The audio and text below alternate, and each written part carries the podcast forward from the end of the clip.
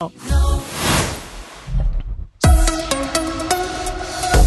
Buongiorno dalla redazione. Tentato omicidio in via Bossi a Chiasso. A comunicarlo sono il Ministero Pubblico e la Polizia Cantonale. Sentiamo Alex Uboldi. Il fatto sarebbe avvenuto l'altro ieri notte poco prima della 1.30 a sollecitare l'intervento di polizia e soccorritori una 35enne eritrea che lamentava delle ferite al capo, ferite che in seguito non sono state giudicate tali da metterne in pericolo la vita.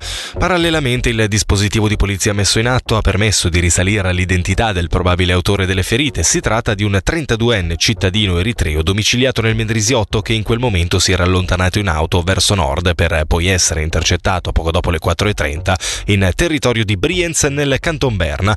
A seguito del suo trasferimento in Ticino e al termine degli interrogatori è stato infine disposto il suo arresto provvisorio. Le ipotesi di reato nei suoi confronti sono di tentato omicidio e lesioni gravi. L'inchiesta è coordinata dal procuratore pubblico Roberto Ruggeri. Comunali 2024. Chiuse ieri le liste che diventeranno definitive tra due settimane, si va verso elezioni tacite per i municipi di Bedretto, Bosco Gurin, Cerentino, Linescio e Orselina. A Cerentino e Orselina cambierà, però il sindaco, visto che Silvano Leoni e Luca Paul hanno deciso di non sollecitare un nuovo mandato. Intanto, salvo ritiri nelle prossime settimane, a Cerentino l'esecutivo sarà completato da Eros Veroggi a Orselina, dove non si ricandida nemmeno il municipale Bernard Huber faranno il loro ingresso nell'esecutivo Matteo eh, Portesan e Hans Beat Vetterli. Capriasca ha costituito il comitato referendario contro la vendita dell'ex casa comunale di Lugaggia. Per questo sabato 27 gennaio alle 13 è stato organizzato un incontro con la popolazione. Come ci spiega il consigliere comunale per Onda Rossa Zeno Casella, la campagna sta proseguendo bene.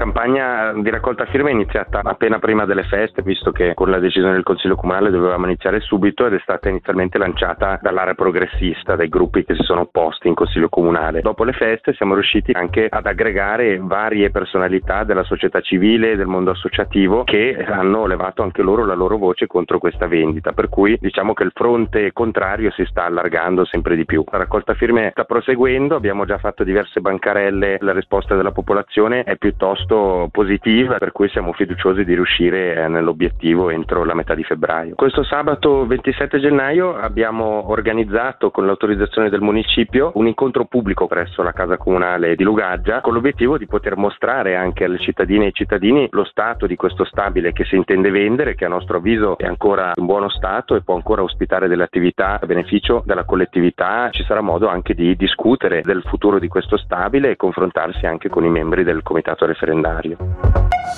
Torniamo sul sì del Gran Consiglio allo stanziamento di 195 milioni di franchi per la manutenzione dei 1000 km di strade cantonali. Il credito quadro per il quadriennio 2024-2027 è stato approvato ieri a Palazzo delle Orsoline.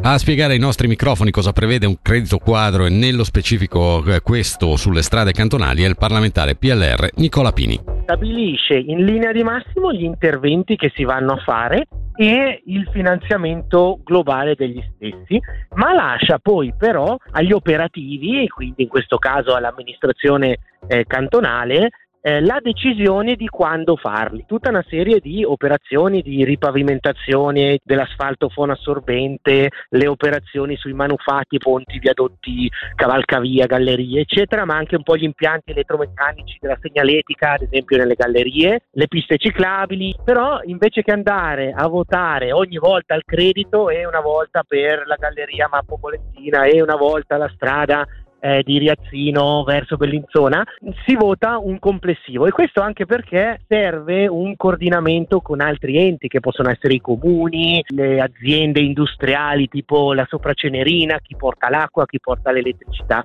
E quindi si dicono nei prossimi quattro anni avete questi soldi per fare questi interventi, coordinatevi eh, con gli altri enti per riuscire eh, a farlo, un modo per dare un po' di flessibilità operativa a chi poi si occupa di questa manutenzione delle strade.